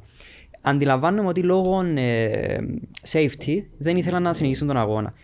Να πούμε ότι δεν είχαν καθόλου βροχή στο Μονακό, άρα δεν είχαν εμπειρία οι οδηγοί σε βρεγμένο το Μονακό. Τις προηγούμενες μέρες. Ναι, για παράδειγμα, νομίζω το 96 είχε αρχίσει να βρέχει στο warm-up που τους είχαν δώσει 15 λεπτά ε, να βάλουν τα wets Προετοιμασία. για να προετοιμαστούν για συνθήκες αγώνα. Και μετά από κάποια στιγμή άρχισε ο αγώνας. Άρα τους είχαν, ήταν κάτι σαν ε, rehearsal, κάτι σαν. Ναι, ναι. ε, Εγώ σκέφτομαι και τα λόγια του Μάρτιν Μπράντορ, του σχολιαστή στο Sky. Εξαιρετικός πιλότος και εξαιρετικός σχολιαστής που είχε πρόσφατα τα γενέθλια του άνθρωπος. Ε, Φοβερός επαγγελματίας. Και λέει, σε κάποια φάση λέει. ε, είναι ένα risky business και γι' αυτό βρισκόμαστε όλοι εδώ. Εμείς οι τηλεθεατές, οι οπαδοί πάνω στις κερκίδες. Για να δούμε ένα άθλημα που είναι επικίνδυνο. Ναι, σίγουρα. Άρα Τώρα, και, και μιλάμε για μια πίστα, παιδιά, τον Grand Prix του Μονακό. Από το 1929 είχαμε μόνο έναν θάνατο. ναι. Εντάξει, προς Θεού είπα. Δεν, θέλω να, δεν, δεν είναι θέμα ασφάλειας, αλλά κάμια, εννοώ να προσπερνάμε την ασφάλεια. Αλλά υπήρχε φάση που μπορούσε να κινήσει η κούρσα, έστω με λίγη βροχή. Ναι, όμως να μην ξεχνάμε ότι πριν από λίγες μέρες ήταν πάλι το θέμα του budget cap. Που πλέον αρχίζουν ναι. ομάδες, αρχίζει η Ferrari, αυτό. η Red Bull, η Mercedes, όλες εκτός η Alfa Romeo και η Alpine. Ε, νομίζω που ε, το πρόβλημα του budget cap είναι λόγω του inflation, ότι ακριβώνουν αρκετά πράγματα. Οι ομάδες λένε ότι μπορεί, ο, ο Christian Horner είχε πει μπορεί να χάσω μέχρι και τέσσερις αγώνες φέτος, που πιστεύω είναι αρκετά ε, υπερβολή αυτό που έχει πει. Άρα, αν σκεφτούμε από την πλευρά της FIA, ότι αν ξεκινούσαν την κούρσα και είχαμε ό,τι είχε συμβεί το ΣΠΑ στο 98. πλέον είναι σαν να βάζεις λάδι στη φωτιά, όπου όλες οι ομάδες θα αρχίσαν να πιέζουν την FIA για τον budget cap. Μιλάς για την κούρσα, να πούμε εδώ, που κούρσα... χτύπησαν περίπου γύρω στα 14 ναι, αυτοκίνητα πάνω στην εκκίνηση στο που ΣΠΑ. Που στην εκκίνηση είχε αρχίσει με βροχερές συνθήκες το 98, όπου για ένα λάθος νομίζω μία Jordan με τη McLaren του David Coulthard είχε γίνει εκεί μια ασυνεννοησία στην πίστα. Η Jordan που τελικά κέρδισε την κούρσα 1-2 με τον Damon Hill και Ralph Schumacher. Ναι, που ναι. είχαν γύρω στα. Το μισό grid πλέον ήταν απλά συντρίμια στην πίστα. Mm-hmm. Άρα, αν γινόταν κάτι παρόμοιο, πλέον θα είχε περισσότερη πίεση η FIA πλέον για τον budget cap. Το κόστος, ναι. Όμως να μην ξεχνάμε ότι ήταν πολλές συνθήκες. Ήταν αυτό με τον budget cap ε, πίσω στο μυαλό τους, που οι ομάδες δεν ήθελαν να ξεκινήσουν τον αγώνα σε βρεγμένο, ήταν επειδή δεν είχαν κάνει πράξη σε βρεγμένο, ήταν λόγω ασφάλειας, αλλά μετά ήρθαν και ο λόγος με τα grid lights όπου είχε χαλάσει το σύστημα. Το παράξενο είναι ότι πώς γίνεται να μην υπάρχει κάποιος από το ε, media, από το communications office της Φόρμουλα 1, ώστε να μπορεί να πει ε, στους broadcasters αυτοί που μεταδίδουν τον αγώνα ότι Έχουμε κάποια προβλήματα, αλλά έχουμε τεχνικό πρόβλημα. Γι' αυτό θα ξεκινήσει πίσω από το αυτοκίνητο ασφαλεία που ήταν πολύ παράξενο γιατί η Φόρμουλα είναι πάρα πολύ ε, organized σε ό,τι κάνουν. Ναι. Όπου πλέον υπάρχει αυτό το gap που δεν έχουν κάποιο ώστε να μπορεί να πει και στις ομάδες. Ε, έχουμε τεχνικό πρόβλημα γιατί δεν είχε αναφερθεί από κανέναν κανάλι που έδειχναν τη Φόρμουλα 1. Ναι, ακριβώς. Από κανέναν. Το είχαμε ναι, διαβάσει ναι, ναι. μετά αυτό. Ήταν λίγο ανοργάνωτο να, να πούμε. Ναι. Σχετικά με αυτό που είπε ο Μάριος, ε, συμφωνώ απόλυτα σε όλα. Και για το budget cap να συμπληρώσω ότι όταν υπάρχει θέληση, όλα μπορούν να κανονιστούν. Αν υπήρχαν σε τέτοιο βαθμό ατυχήματα, που μεταξύ μας αφιβάλλω πολύ ότι θα γίνεται, θα μπορούσαν να υπολογίσουν το κόστος των ζημιών και θα έκαναν μια μικρή αύξηση για το συγκεκριμένο. Δηλαδή υπάρχουν λύσεις. Υπάρχουν λύσεις. Ναι, ναι, ναι, ναι. ναι. Φτάνει να θέλουν όμως. Θέλουν. Μίλησες τότε για το Grand Prix του Μονακό το 1996, όταν κέρδισε ο Ολίβιε Πανί, ο Γάλλος με τη Λιζιέρ που ξεκίνησε από τη 14η θέση, ναι. ότι είχε βροχή πάνω στον αναγνωριστικό γύρο και τελευταία στιγμή έδωσαν την, ε, Εκείνη, είχαν γίνει την πολύ μικρή προετοιμασία. Εντάξει, τελικά εκείνη τη μέρα τερμάρισαν πώς είπαμε. Τρεις πιλότοι. Τρεις πιλότοι. Νομίζω Φρεν, ήταν τρίτος ο Χέρμπερτ με την Sauber. Νομίζω θα ερχόταν τέταρτος ο Φρέντζεν με την άλλη. Δεύτερος ο Ντέιβιντ Κούλθαρντ. Δεύτερος ο Κούλθαρντ. Και ο, ο Φρέντζεν είχε μπει στα pit τελευταίο γύρο. Τελευταίο γύρο μπήκε ναι. στα pit, άρα τρεις τερμάρισαν. Όντως τελικά. Ναι, ο ναι. Φρέντζεν, ναι, όπως είπες, μπήκε στα pit τελικά. Uh, και ο, ο Ολίβιερ Πανή κέρδισε την κούρσα εκείνο το απόγευμα μετά από ένα έτσι λίγο άτακτο προσπέρασμα που πάνω στην φουρκέτα Lowe's, πάνω στην Ferrari του Eddie Irvine. Mm-hmm. Και ναι, φοβερή εκείνη η μέρα, θυμάμαι τώρα, εκείνη η κούρσα. Ε, έβλεπα τα προγραμματικά από την τηλεόραση, ήμουν αφηγητής στην Αγγλία τότε και την επόμενη μέρα παντρευόταν η ξαδέρφη μου και είδα την εκκίνηση από την τηλεόραση. Είχε και το αδίχημα ο Σούμακερ τελικά. Ήταν μια έτσι ρουλέτα η κούρσα, όπως τα ξέρετε. Και έξω από την εκκλησία είχα τα ακουστικά, τα headphones και άκουγα την κούρσα από το ραδιόφωνο για να μην τη χάσω. Ήταν, ήταν ναι, έτσι, κέρδισε το outsider ναι. εκείνη τη μέρα τελευταία, που... για την ομάδα του Γκίλι Gier. Ε, που η κούρσα κερδίθηκε καθαρά από τη διαχείριση ελαστικών. Γιατί είχε μπει στους μηχανικούς. Ναι. Ο πρώτος που θα βάλει slicks, θέλω να μου πείτε πώς θα συμπεριφέρεται στην πίστα μου. Νομίζω ήταν ο Damon Hill. Mm-hmm. Και πλέον μπαίνει κατευθείαν στα. Με τη Williams. Με τη Williams βάζει τα slicks, κερδάει τον αγώνα. Αλλά το ένα αστείο συμβάν ήταν ε, όταν είχε έρθει 10 ο τέταρτος, πηγαίνει στους μηχανικούς και τους λέει: Αύριο θα είμαστε στο πόδι που θα κερδίσουμε τον αγώνα. Που ένας μηχανικός λέει: Ωραίος τύπος, αλλά πολύ αστείος. όπου κανείς δεν πίστευε στη Λίγερ ότι μπορούν να κερδίσουν εκτός από τον Ολίβερ Πάνη, που είναι αυτό που λέω: Είναι η ψυχολογία του οδηγού. Είχε ναι. τρομερή ψυχολογία ε, και confidence για τον αγώνα, που εξού πήρε την μοναδική του νίκη ε, στην καριέρα του. Ναι. Και μιας και μιλάμε για βροχερούς αγώνες στο Μοντε Κάρλο, την επόμενη χρονιά, το 1997, κέρδισε ο θρελικό Μάικολ Σούμακερ με την Ferrari την κούρσα. Και εκείνο που, εντάξει, εκείνη τη μέρα περιέγραφα τον αγώνα για την τηλεόρα- τηλεόραση του Ρίκ και δεν πίστευα στα μάτια μου πόσο πιο γρήγορος ήταν από τους υπόλοιπους. Τερμάρισε μπροστά από τον Ρούμπενς Μπαρικέλο, πόσο σχεδόν ένα λεπτό νομίζω μπροστά από την ε, λευκή Stewart του Μπαρικέλο. Μ- Μια Stewart και ένας Μπαρικέλο άσο στο βρεγμένο, η οποία φορούσε ελαστικά της Bridgestone, εν αντιθέσει με τα ελαστικά Goodyear που είχε ο Schumacher, ελαστικά Bridgestone που ήταν πολύ πιο δυνατά στο βρεγμένο και παρόλα αυτά κατάφερε να, να κερδίσει την κούρσα με σχεδόν ένα λεπτό. Εντάξει, ο Μάικολ Σούμαχερ όπως και ο Σένα μπορούσε να περπατήσει πάνω στο νερό. Σπύρο, χαμογελάς κάποιο σχόλιο γι' αυτό ή για κάποια άλλη βρεγμένη κούρσα; Ε, αυτή τη σκέψη έκανα και εγώ ότι ο Σούμαχερ με το Σένα ήταν οι δύο ίσως που περπάτησαν πάνω στο νερό. Πολύ ταλαντούχος. Ε, θυμάμαι τότε, αν και νεαρό σε ηλικία, έλεγα ότι το ζούμε τώρα, αλλά θα μιλάμε μετά από πολλά χρόνια για το μεγαλείο του, του Μάικολ Σούμαχερ. Πολύ νίκης και αυτό στο, στο Μονακό. Στο, οπωσδήποτε. ναι. Μεγάλο ταλέντο. Πέντε νίκες μαζί με τον Μίστερ Μόνακο, τον Γκρέιχαμ Χιλ. Μόνο σε ένα τους κατάφερε να, τους, ε, να, να πάρει έξι νίκες τελικά. Ε, ε, Προηγουμένως, ε, έλεγες για άλλη μια βροχερή κούρσα 2008. Το 2008 ήταν μια κούρσα με πολύ παρόμοιες συνθήκες με τη ε, 2022. Ξεκινώντας με πολύ βροχή και να στεγνώνει η πίστα σιγά σιγά, να παίρνουν οι πιλότοι. Τότε έπαιρναν περισσότερα ρίσκα, έβαζα σλίξ πιο νωρίς. Είχαμε και ένα ατύχημα του Σερ Λουί Χάμιλτον τότε, σε μια στροφή. Έσκασε και το πίσω δεξί του ελαστικό, να θυμάμαι καλά. Ναι, νομίζω βγαίνοντας από την, λίγο μετά την ταμπάκ Λίγο μετά την ταμπάκ, ναι. και το έφερε πίσω με μαεστρία το έλεγξε. Το, το έλεγξε στο βρεγμένο με σκ- σκασμένο ελαστικό, κατάφερε και το έφερε στο pits, άλλαξε ελαστικά, κέρδισε και την κούρσα. Η πρώτη του στο Μοντε Κάρλο. Η πρώτη του στο Μοντε Κάρλο.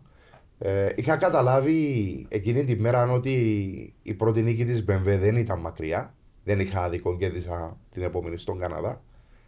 Με Θέλω τον να- Ρόμπερτ Κούμπιτσα. με τον Ρόμπερτ Κούμπικα, ο οποίος θα ήθελα να κάνω μία έτσι, λίγη ανάλυση για τον Ρόμπερτ. Θεωρώ ότι είναι η δύναμη της θέλησης προσωποποιημένη.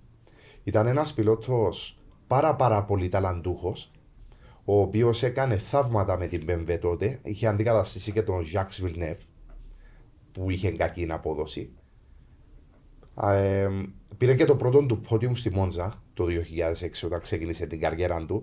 Ήταν οδηγός δοκιμών και τον παρακολουθούσα πολύ στενά. Πίστευα ότι είχε το ταλέντο για να γίνει πρωταθλητής ο συγκεκριμένος άνθρωπος. Μετά που έφυγε η BMW από τη Φόρμουλα 1, πήγε στη Ρενό. Είχε ένα άσχημο ατύχημα το 2011 σε ένα αγώνα ράλι. ράλι που το έκανε για χόμπι. Μπήκε η μπαριέρα μέσα στο αυτοκίνητο κυριολεκτικά και έκανε ζημιά στο χέρι του, αφήνοντας του, αν δεν απατώμε, 80% ίσως και περισσότερο αναπηρία Ναι. στο χέρι του. Κατέστρεψε την καριέρα του στη Φόρμουλα 1. Πολλοί κόσμος δεν ξέρει ότι είχε υπογραμμένο προσύμφωνο με τη Σκουντερία Με τη Ferrari. Ferrari, ναι, ναι, ναι, είχε συμβόλαιο, ναι, τελικά. Όντως, ισχύει αυτό. Ναι, ναι. Ε, τα έχασε όλα Απλά θα δυστυχώς. ενεργοποιεί το, το 12 νομίζω. Το Το 11 12, ναι. θα οδηγούσε για τη Renault, δεν οδήγησε επόμενη λόγω του χρονιά, ατυχήματος ναι. με το ράλι. Αλλά μιλάμε και για έναν πιλότο, τον οποίο τότε ο Φερνάντο Αλόνσο δεν υπολόγιζε τόσο τον Χάμιλτον, δεν υπολόγιζε τόσο τον Φέτελ, υπολόγιζε παραπάνω τον Κούμπιτσα ως αντίπαλο του. Σωστά; Σωστά. Ε, η Ferrari για να τον υπογράψει, αντιλαμβάνεσαι πόσο πολύ τον πίστευε. Διότι ήταν εξαιρετικός σε όλα τα Grand Prix που Ναι. Είδε έτρεχε. τα ρεσιτάλ του που έκανε όταν ήταν στο, στο κάρτινγκ στην Ιταλία. Ήταν, ο- ήταν ο μόνος Πολωνός που δεν είχε καν μηχανικούς μαζί του και ήταν με τον πατέρα του και κατάφερε να διαλύσει την αφρόκρεμα του κάρτινγκ στους αγώνες κάρτινγκ, στις ρίζες του μηχανοκίνητου αθλητισμού. Και έκανε φοβερά πράγματα. Κάποιος από τη Ferrari από τότε τον έβαλε στο μάτι πρέπει. Και με mentality πράγματι πιλότου. Δώστε μου μια στέγη, λίγο, γαλο- ε, λίγο φαγητό και φόρμουλα. Θυμάμαι το 2010, Μοντε Κάρλο. Αν μιλάμε για επιδείξεις, ηρωικές επιδείξεις, περιπτώσεις που οι πιλότοι καταφέρουν να βγάλουν λαγούς από τα καπέλα, προκρίθηκε δεύτερος στο grid με εκείνη την κίτρινη Ρενό, που εγώ έτριβα τα μάτια μου πάλι, ε, ο Ρόμπερτ Κούμπιτσα, και μίλησες προηγουμένως για το πρώτο του βάθρο, σωστά, 2006 στη Μόντζα, όταν ήρθε τρίτος. Ήμουνα εκεί εκείνη τη μέρα, ήμουνα κάτω από το βάθρο και δεν θα ξεχάσω το τραγούδι των παραλυρούντων συμπατριωτών του, οι Πολωνοί που τραγουδούσαν ρυθμικά το όνομα του και λέω αυτός είναι ένα αστέρι από το μέλλον. Αυτό που ίσως λίγοι Πολωνοί τότε να γνώριζαν είναι ότι στην πίστα της Μόντζα ένιωσα εκείνη τη μέρα τα πνεύματα να ξυπνούν. Διότι σκοτώθηκαν δύο Πολωνοί πιλότοι αριστοκράτες στη Μόντζα. Ο πρώτος ήταν ο, ο Λούι Μπορόφσκι που σκοτώθηκε το 1924 α, πάνω στις τροφέ Λέσμο με τη Mercedes. Ε, πιστεύετε ότι πιάστηκε ένα από τα τυχερά μάνικερ τόκουμπα του πατέρα του που ήταν επίσης πιλότος πάνω στον Λεβιέ που αλλάζει εκεί τις ε, τις ταχύτητες και ίσως να πήγε ευθεία. Άλλοι είπαν ότι τον θεάθηκε να, να ανάβει τσιγάρο.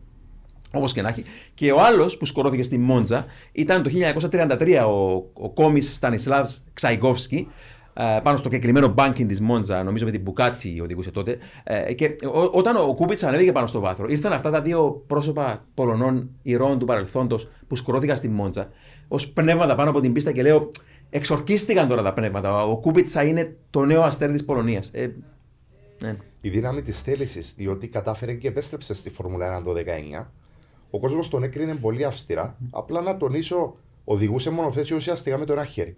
Οι ναι. μηχανικοί της Williams αναγκάστηκαν να αλλάξουν τους διακόπτες πάνω στο τιμόνι για να μπορεί να τους χρησιμοποιεί μόνο στο ένα χέρι. Ναι, ναι, και να πω ένα χαρακτηριστικό που είχε γίνει στον αγώνα του 19 στο Μονακό, μιας και μιλάμε για το Μονακό, έχασε το μονοθέσιο στη Λάρας Σκά. Ναι. Δεν μπορούσε ο άνθρωπος να το φέρει πίσω διότι ήθελε πολύ, πολύ μεγάλη κλίση το τιμόνι για... Και δεν μπορούσε να το επαναφέρει. Το ήταν με ένα χέρι. Ναι. Τώρα Αν δεν είναι αυτοδυναμία θέληση, τι είναι; Η μια ιστορία φέρνει την άλλη εντωμεταξύ. Μιλώντας για πιλότους με ένα χέρι, με αναπηρία, πριν από 50 χρόνια, το 72, την κούρσα στο Μοντε Κάρλο την κέρδισε ο, ο Jean-Pierre Beltoise, ένας φοβερός Γάλλος πιλότος. Τελευταία νίκη στην ιστορία της BRM, British Racing Motors, τελευταία νίκη αυτής της εβδομάδα.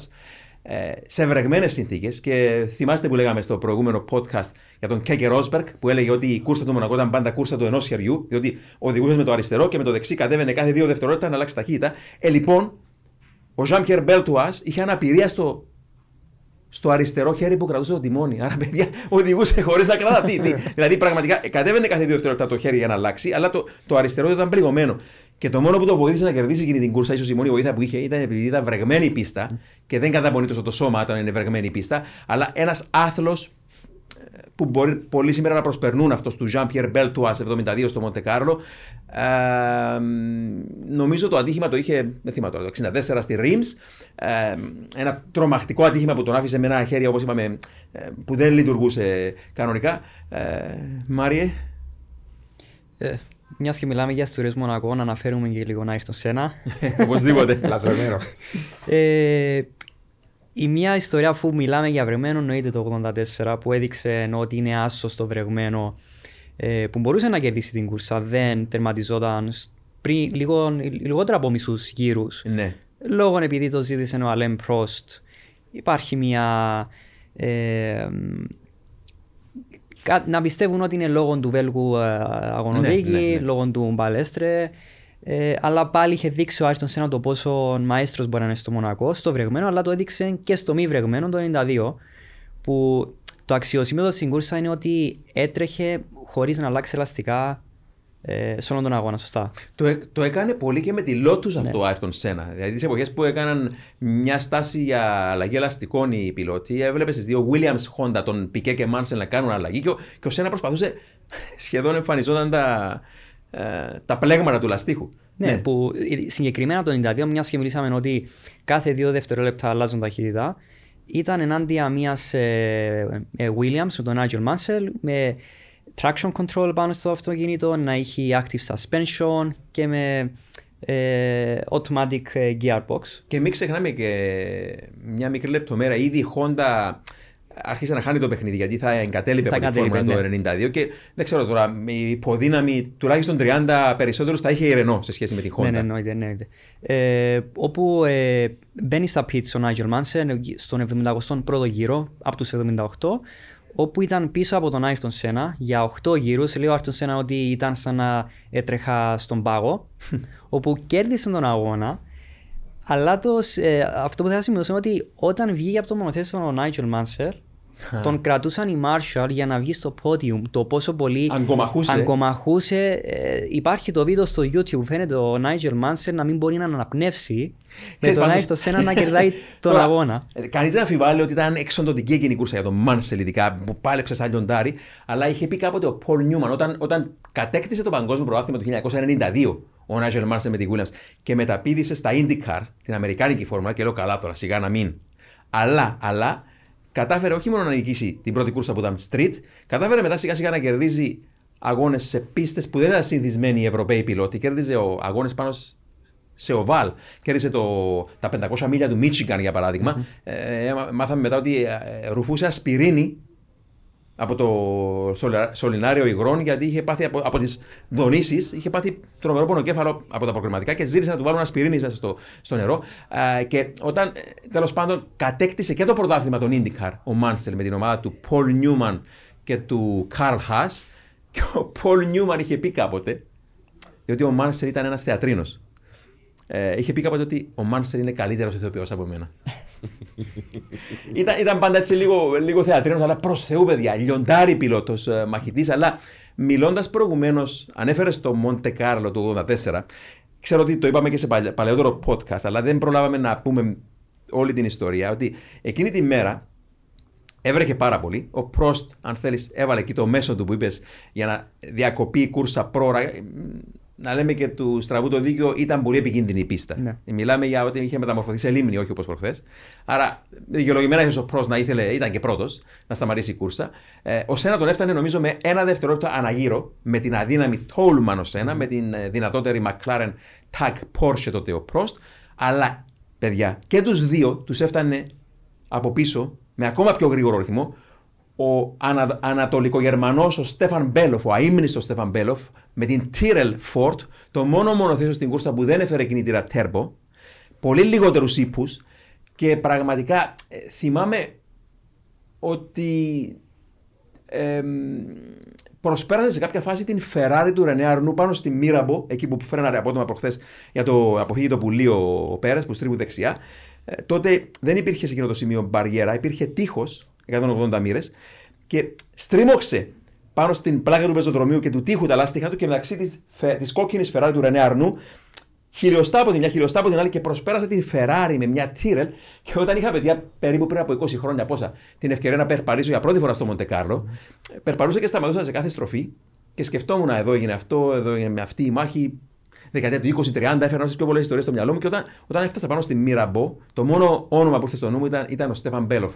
Και ασυναίσθητα έψαχνα να βρω μαυράδες πάνω στον τοίχο, παρόλο που είχαν περάσει πόσα χρόνια. Ε, ήταν ακροβάρης και αυτός όπως το Ζιλ δυστυχώς το χάσαμε. Και πώς τον χάσαμε, τον χάσαμε την επόμενη χρονιά το 85 σε αγώνα σπορ πρωτοτύπων. Όταν Σπα. ε, στο ΣΠΑ πήγε να προσπεράσει ποιον, τον θρηλυκό Jackie Jackie X X, ναι. και οι δύο οδηγούσαν Porsche 956 από πάνω στην Όρους, από πού παρακαλώ, από την εξωτερική. Εξωτερική. Και του φύγε το αυτοκίνητο και σκοτώθηκε. Και έτσι αυτός θα ήταν ο πρώτος, πιστεύω. Εντάξει, ο δεύτερος. Ο, ο, πρω- θα έλεγα ο πρώτος Γερμανός πρωταθλητής.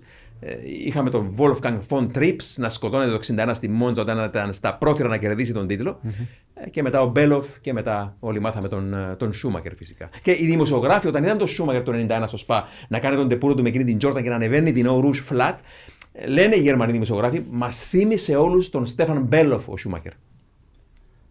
Ήταν πολύ σπουδαίο ταλέντο και εγώ πιστεύω θα γινόταν πρωταθλητής. Ήταν και μια εποχή πιο αγνή. Ναι. Να πω ότι όταν οδηγούσε μονοθέσιο της Φόρμουλα 1, δεν ήταν υποχρεωτικό να φορά στολή με τους χορηγούς της Φόρμουλα 1. Φορούσε τη στολή της Porsche. Ναι, ναι, ναι. Πού να γίνει έτσι Ο πράγμα Μπέλοφ, σήμερα. ναι, ακριβώς. Επειδή ταυτόχρονα. Τότε, ξέρεις, ήταν- οι ομάδες της Φόρμουλα δεν, δεν, δεν νοιαζόντουσαν τόσο πολύ αν οι πιλότοι τους οδηγούσαν και σε άλλα πρωταθλήματα. Λίγο έτσι αυτό είναι λίγο. Ακούγεται ρασιτεχνικό σήμερα. Διότι δεν θέλεις να έχεις ένα ατύχημα όπως είχε ο Κούπιτσα, που ήταν σπάνιο για την εποχή μας να αφήνει. που άφησε η Ρενό να πάει να τρέξει σε ράλι. Αλλά τότε απαγόρευαν. Θυμάμαι η Τύρελ, η Λιζιέ, η, η Ligier δεν το έκανε αυτό. Όταν ο Πατρίκ Ντεπαγιέ ε, του άρεσαν τα επικίνδυνα χόμπι. Είχε πιλότο τον ε, Πατρίκ Ντεπαγιέ, τον Γάλλο, που κέρδισε το 78 στο Μοντε Κάρλο με την Τύρελ. Ο Τύρελ του απαγόρευε να κάνει επικίνδυνα χόμπι. Το είχε στο συμβόλαιο του μάλιστα από το 78, διότι ήταν τρε, τρελάρας ο Τεπαγέ. Αλλά όταν πήγε στην ε, Ligier το 79, δεν έβαλε στο συμβόλαιο του ο Γκί Ligier οποιαδήποτε συμφωνία που να λέει να μην κάνει επικίνδυνα αθλήματα και νομίζω στο Μοντε Κάρλο ήταν. Έκανε αετό πετούσε και εγκρεμοτσακίστηκε και σπάσε τα πόδια του. Και εκείνη τη χρονιά η Λιζιέρ πήγαινε για, ακόμα και για το πρωτάθλημα. Στην αρχή της σεζόν ήταν πολύ δυνατό αυτό. Και κέρδισε, νομίζω, προηγείται στο πρωτάθλημα μάλιστα ο Πατρίκ Τεπαγέ πρωτού να έχει εκείνο το ατύχημα με τον, ε, με τον Αετό. Αλλά ναι, όπως λες, πήρε άλλες εποχές που. Πιο αγνές.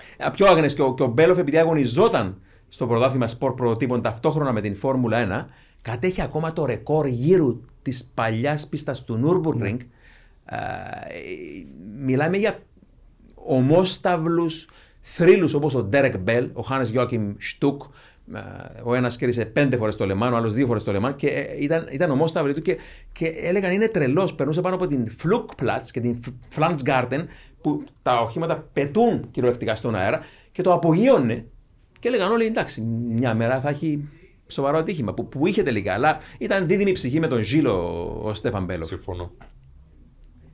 Ε, Μάρια, κάτι άλλο που ήρθε στο μυαλό μας πρόσφατα συζητώντας για Μοντε Κάρλο ανα, αναπόφευκτα.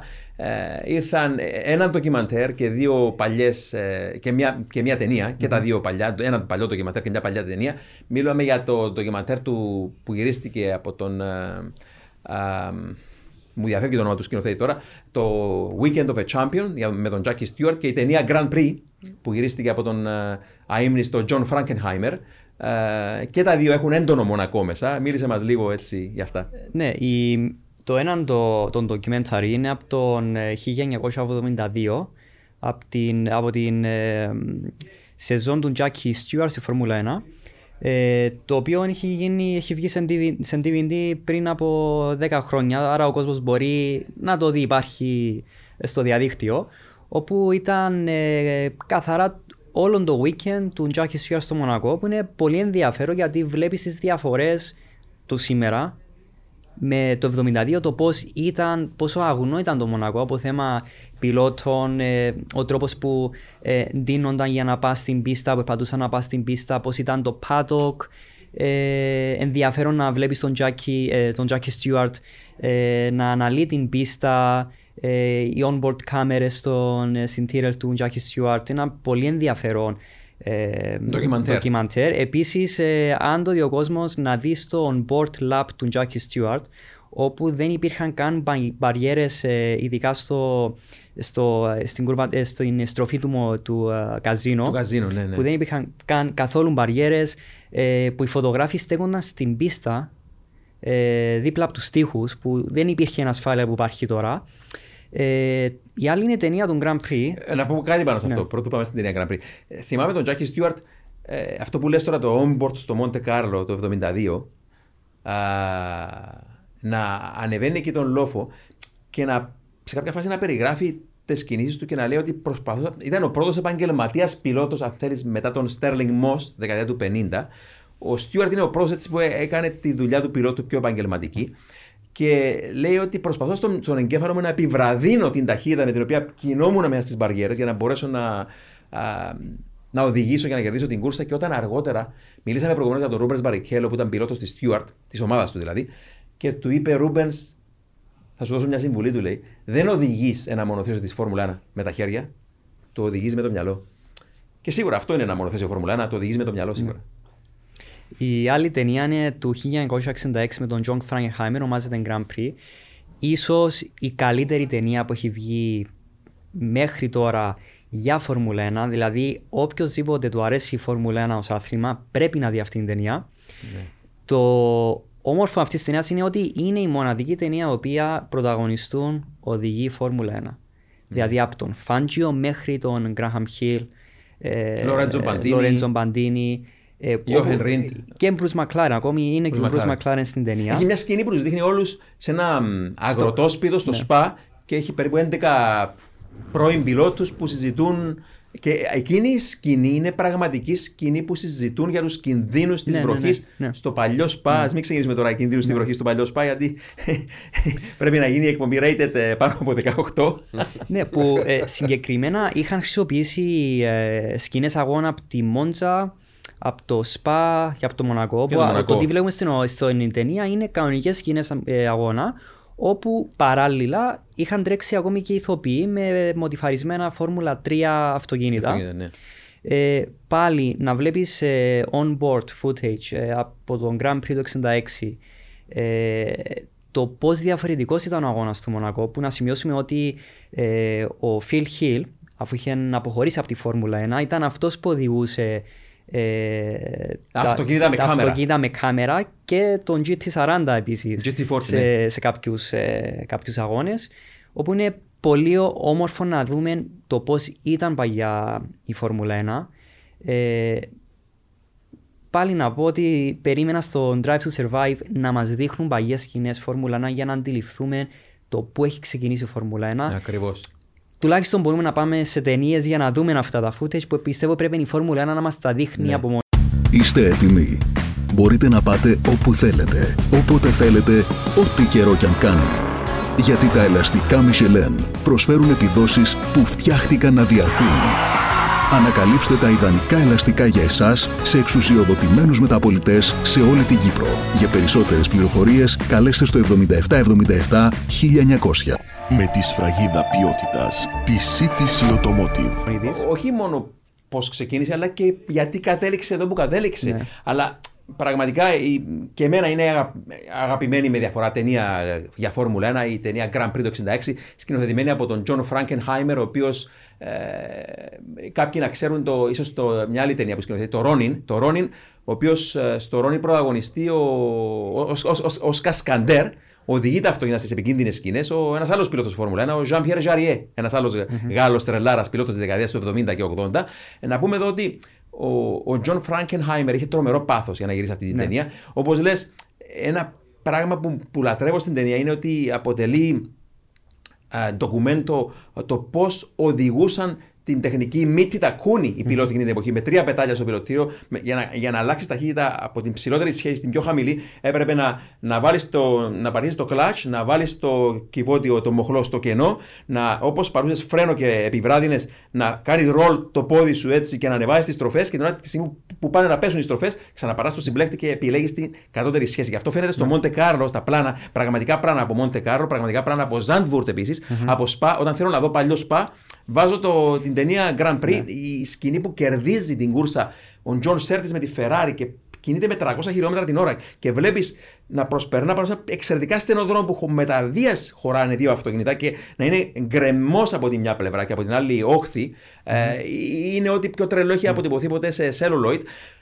Αλλά μ, τώρα για, τον, για την ταινία Grand Prix κάτι άλλο που θέλω να πω είναι ότι α, γνωρίζεις τη σκηνή Μαρία με τον ε, Λορέντζο Μπαντίνη. Ναι. Ο Λορέντζο Μπαντίνη αν δεν απατώμαι, περπατούσε την πίστα με- μαζί με τη γυναίκα του Τζον Φράγκενχάιμερ πριν, την, ε, ε, πριν τα γυρίσματα του Μοντε Κάρλο και το ρώτησε η κοπέλα, του λέει πού είναι το πιο πιθανό σημείο να υπάρχει ατύχημα στο Μοντε Κάρλο; και της λέει στο, στο chicane, το zigzag που οδηγεί στην προκυμαία αριστερά-δεξιά. Και η τραγική ηρωνία είναι ότι την επόμενη χρονιά ο Μπαντίνης σκοτώθηκε σε εκείνο ακριβώς το σημείο. Και, και, ε, Που σκηνοθέτησε τον θάνατό του με λίγα λόγια. σκηνοθέτησε τον θάνατό του και ε, είχα μια τρομερή εμπειρία όταν έγραφα το, το βιβλίο μου το ήμενος στην ταχύτητα ε, είχα γράψει ένα γράμμα στην ε, σενιόρα ε, Μαργκερίτα Μπαντίνη την γυναίκα του, του Λορέντζο του αδικοχαμένου πιλότος ο οποίος βεβαίως ε, οδήγησε τα περισσότερα χρόνια της καριέρας του για την, ε, για την Ferrari κέρδισε μόνο έναν Grand Prix το 64 στην Αυστρία στην, ε, στο στρατιωτικό αεροδρόμιο του Τζέλβεκ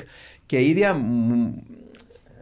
μου, μου αποκάλυψε κάτι συγκλονιστικό ότι όταν πέθανε τελικά από τα εγκάβματα του, διότι χτύπησε πάνω στο το chicane που οδηγεί στην προκυμαία, με, κυνηγούσε τον πρώτο, α, τον Ντένι Χάλμ της Μπράπχαμ και δεν μίλησαμε για κόπωση, αλλά παλ- τα παλιά χρόνια το Μοντε Κάρλο ήταν, δημιουργούσε τρομερή κόπωση στους πιλότους, ήταν 100 γύρους τότε και ήταν τρομερά στρες, stressful για το σώμα και έχασε σε κάποια φάση από το πολύ στρες, άρχισε να μειώνεται η αυτοσυγκέντρωση του και έγλειψε λίγο τον, τον τοίχο εκεί.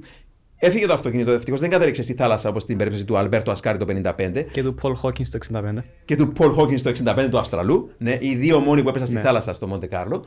Α, και η τραγική ηρωνία τι είναι. Πήρε φωτιά το αυτοκίνητο. Εντάξει, οι υπόλοιποι πιλότοι συνέχιζαν την κούρσα, δεν ήξεραν καν αν υπήρχε πιλότος μέσα τέλος πάντων, για να μην το κάνουμε τόσο μακάβρε όσο πιστεύουν κάποιοι. Και α, η τραγική ηρωνία τι έγινε. Ε, ένα ελικόπτερο που κινηματογραφούσε πλάνα από την ταινία Grand Prix χαμήλωσε υπερβολικά πάνω από το ατύχημα Και. Συγγνώμη, όχι, μόλις τώρα είπα κάτι λάθος. Ε, αυτό ήταν το 67. Ναι. Το ελικόπτερο δεν, κινη- κινη- δεν κινηματογραφούσε πλάνα. Σύγχυσα την ιστορία με το 66 όταν κινηματογραφούσαν πλάνα που είχε το ατύχημα το Στιούαρτ. Άλλη ιστορία αυτή. Ε, Ένα ελικόπτερο που τέλος πάντων. Κι- τον αγώνα. Κινηματογραφούσε Ναι, τον αγώνα. Ναι, κατέβηκε πολύ χαμηλά και αναζωπήρωσε τις φλόγες. Εν πάση περιπτώσει, ο Λορέντζο Μπαντίνη πέθανε από τα εγκάβματα του μερικές μέρες μετά. Αλλά αυτό που, που μου είπε η σενιόρα Μαργαρίτα Μπαντίνη είναι ότι δεν χάθηκαν, δεν χάθηκε μάλλον μία ζωή, χάθηκαν δύο ζωές, γιατί ε, από τη θλίψη της πέθανε το παιδί που κουβαλούσε στην κοιλιά της και οφορούσε τον, τον γιο τους, νομιζω Και είναι τραγική ιστορία. Ε, Ο μόνος θάνατος που είχαμε από το 29 μέχρι σήμερα στο Μοντε Κάρλο. Ναι, αλλά κρίμα που στο Μονακό δεν υπάρχει κάτι για να μας θυμίζει τον Παντίνη. Ένα μνημείο. Που, ε, ε, έχω πάει στο Μονακό, υπάρχει του Λουίς Σιρόν, βεβαίως, αλλά δεν υπάρχει τίποτα εκεί που να θυμίζει τον, ε, τον Λορέντζο Παντίνη. Και βεβαίως υπάρχει το μνημείο του Λουίς Σιρόν, επειδή ήταν, ήταν ο ντόπιο ήρωα, κέρδισε τον Grand Prix Ο, του ο λόγος Μονακό. που ξεκίνησε για τον Grand Prix του Ναι, το Μονακό. 31 υπήρχε για χρόνια αλητάρχη, ξεκινούσε Ναι. τις τι κούρσες με, με τα δάχτυλα. Άμα δεν δουλεύαν τα φώτα, θα ήταν χρήσιμος ο, ο Άρα Λουίς θέλαμε Σιρόν. ένα Λουίς Σιρόν. Ναι, θέλαμε ένα Λουίς Σιρόν την περασμένη Κυριακή. Ε, αλλά ε, κάτι που πρόσεξα εγώ όταν πάλι πήγα πρώτη φορά και περπάτησα την πίστα του Μοντε Κάρλο ε, πριν από πόσα, σχεδόν, σχεδόν 20 χρόνια διέκρινα πάνω στην ε, περιοχή της πρώτης στροφής εκεί που είναι η Σαν Ντεβότ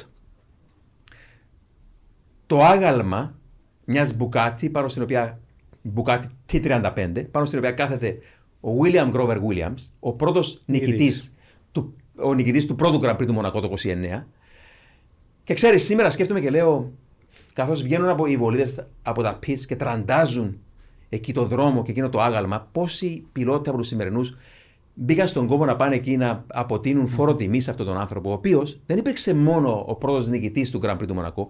Ο William Grover Williams ε, ήταν Γάλλο-Βρετανός.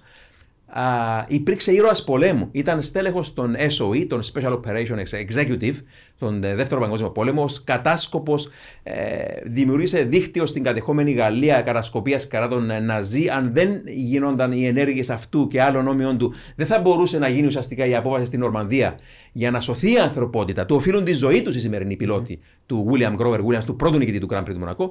Και ε, πάνω στην πλακέτα και αναγράφεται απλά ω ο νικητής του πρώτου Grand Prix του Μονακό. Δεν, δεν λέει τίποτα, ήταν, ήταν ήρωας της ανθρωπότητας. Και είναι σημαντικό να πάει κάποιος εκεί και να δει αυτά τα μνημεία, αυτούς τους ανθρώπους που ήταν, είπαμε, τρομεροί, τρομεροί ήρωες του σπόρου μας, τρομεροί ήρωες της ανθρωπότητας.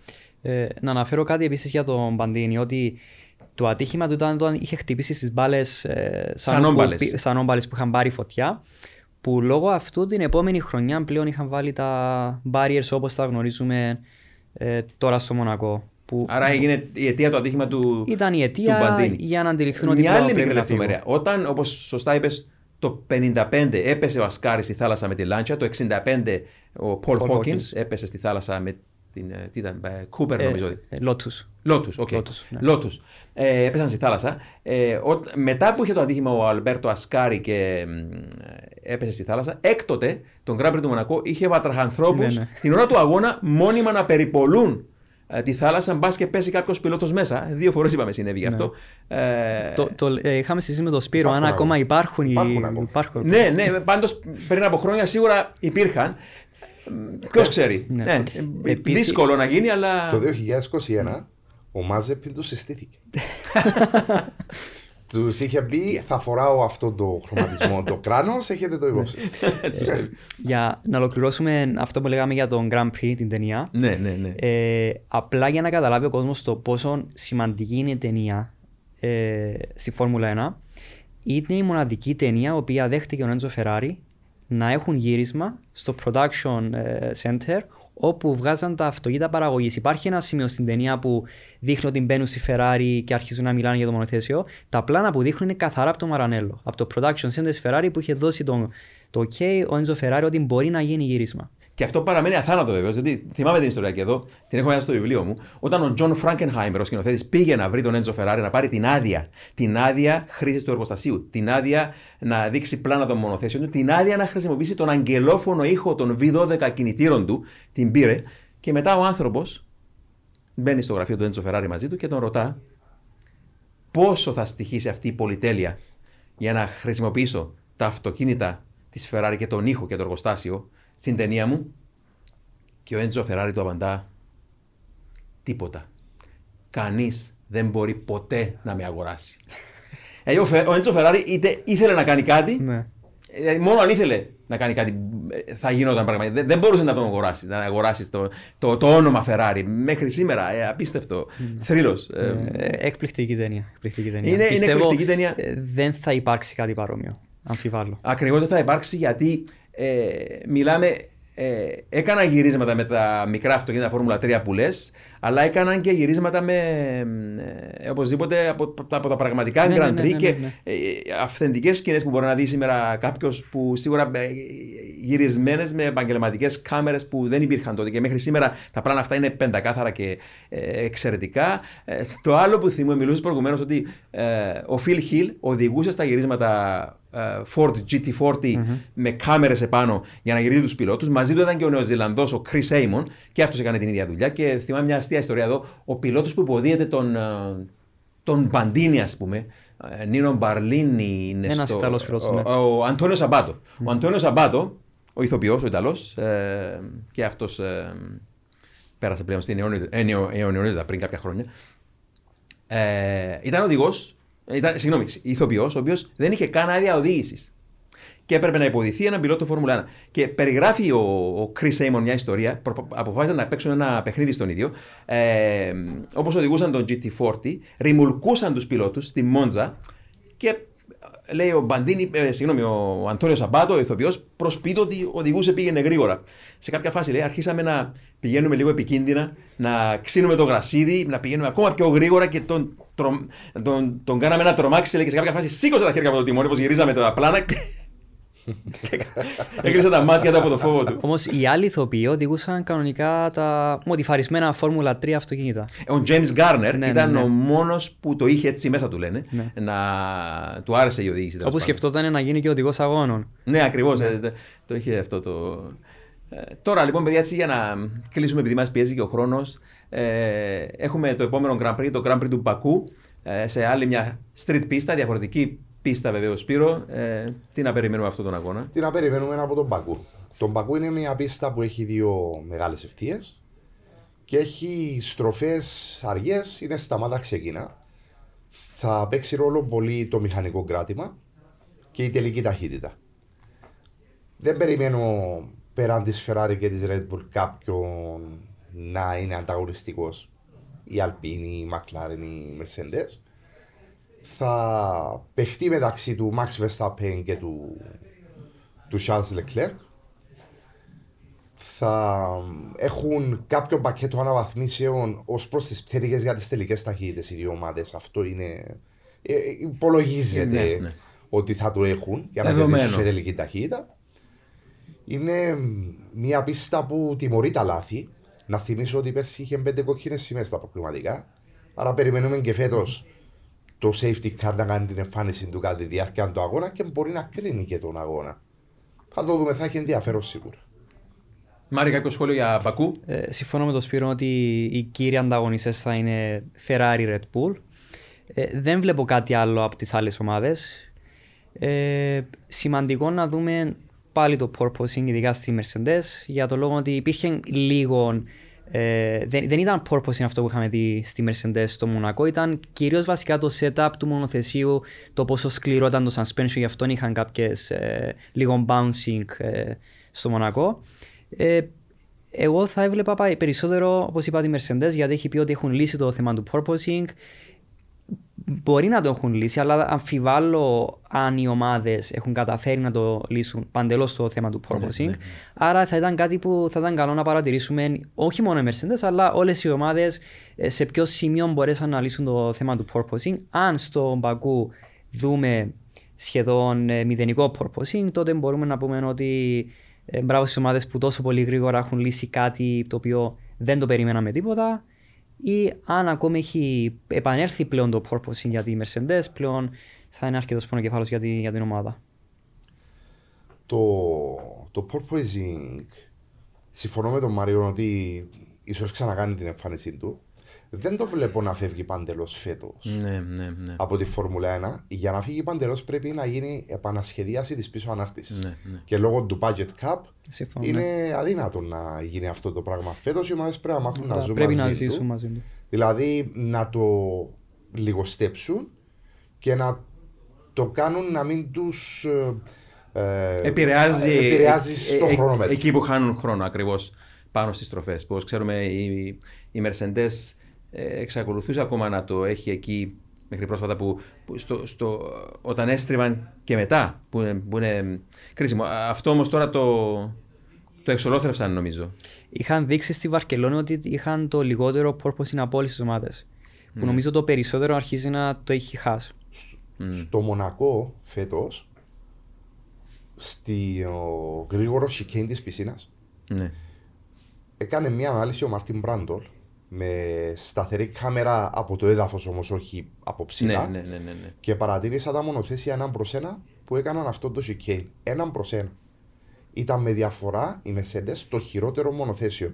Την ώρα που έμπαινε και έβγαινε στο γρηγορώνε, την ώρα που έβγαινε στην έξοδο του, αποσταθεροποιεί τον παντελώς και κάποια στιγμή live ο Ράσελ παρολίγο να καταλήξει στον τοίχο. Όπως λέμε, ε, το άρπαξε τελευταίο, τελευταία στιγμή. Δηλαδή το σχολιάζει τον Μπράντολ ότι ε, πήγαινε για τον τοίχο.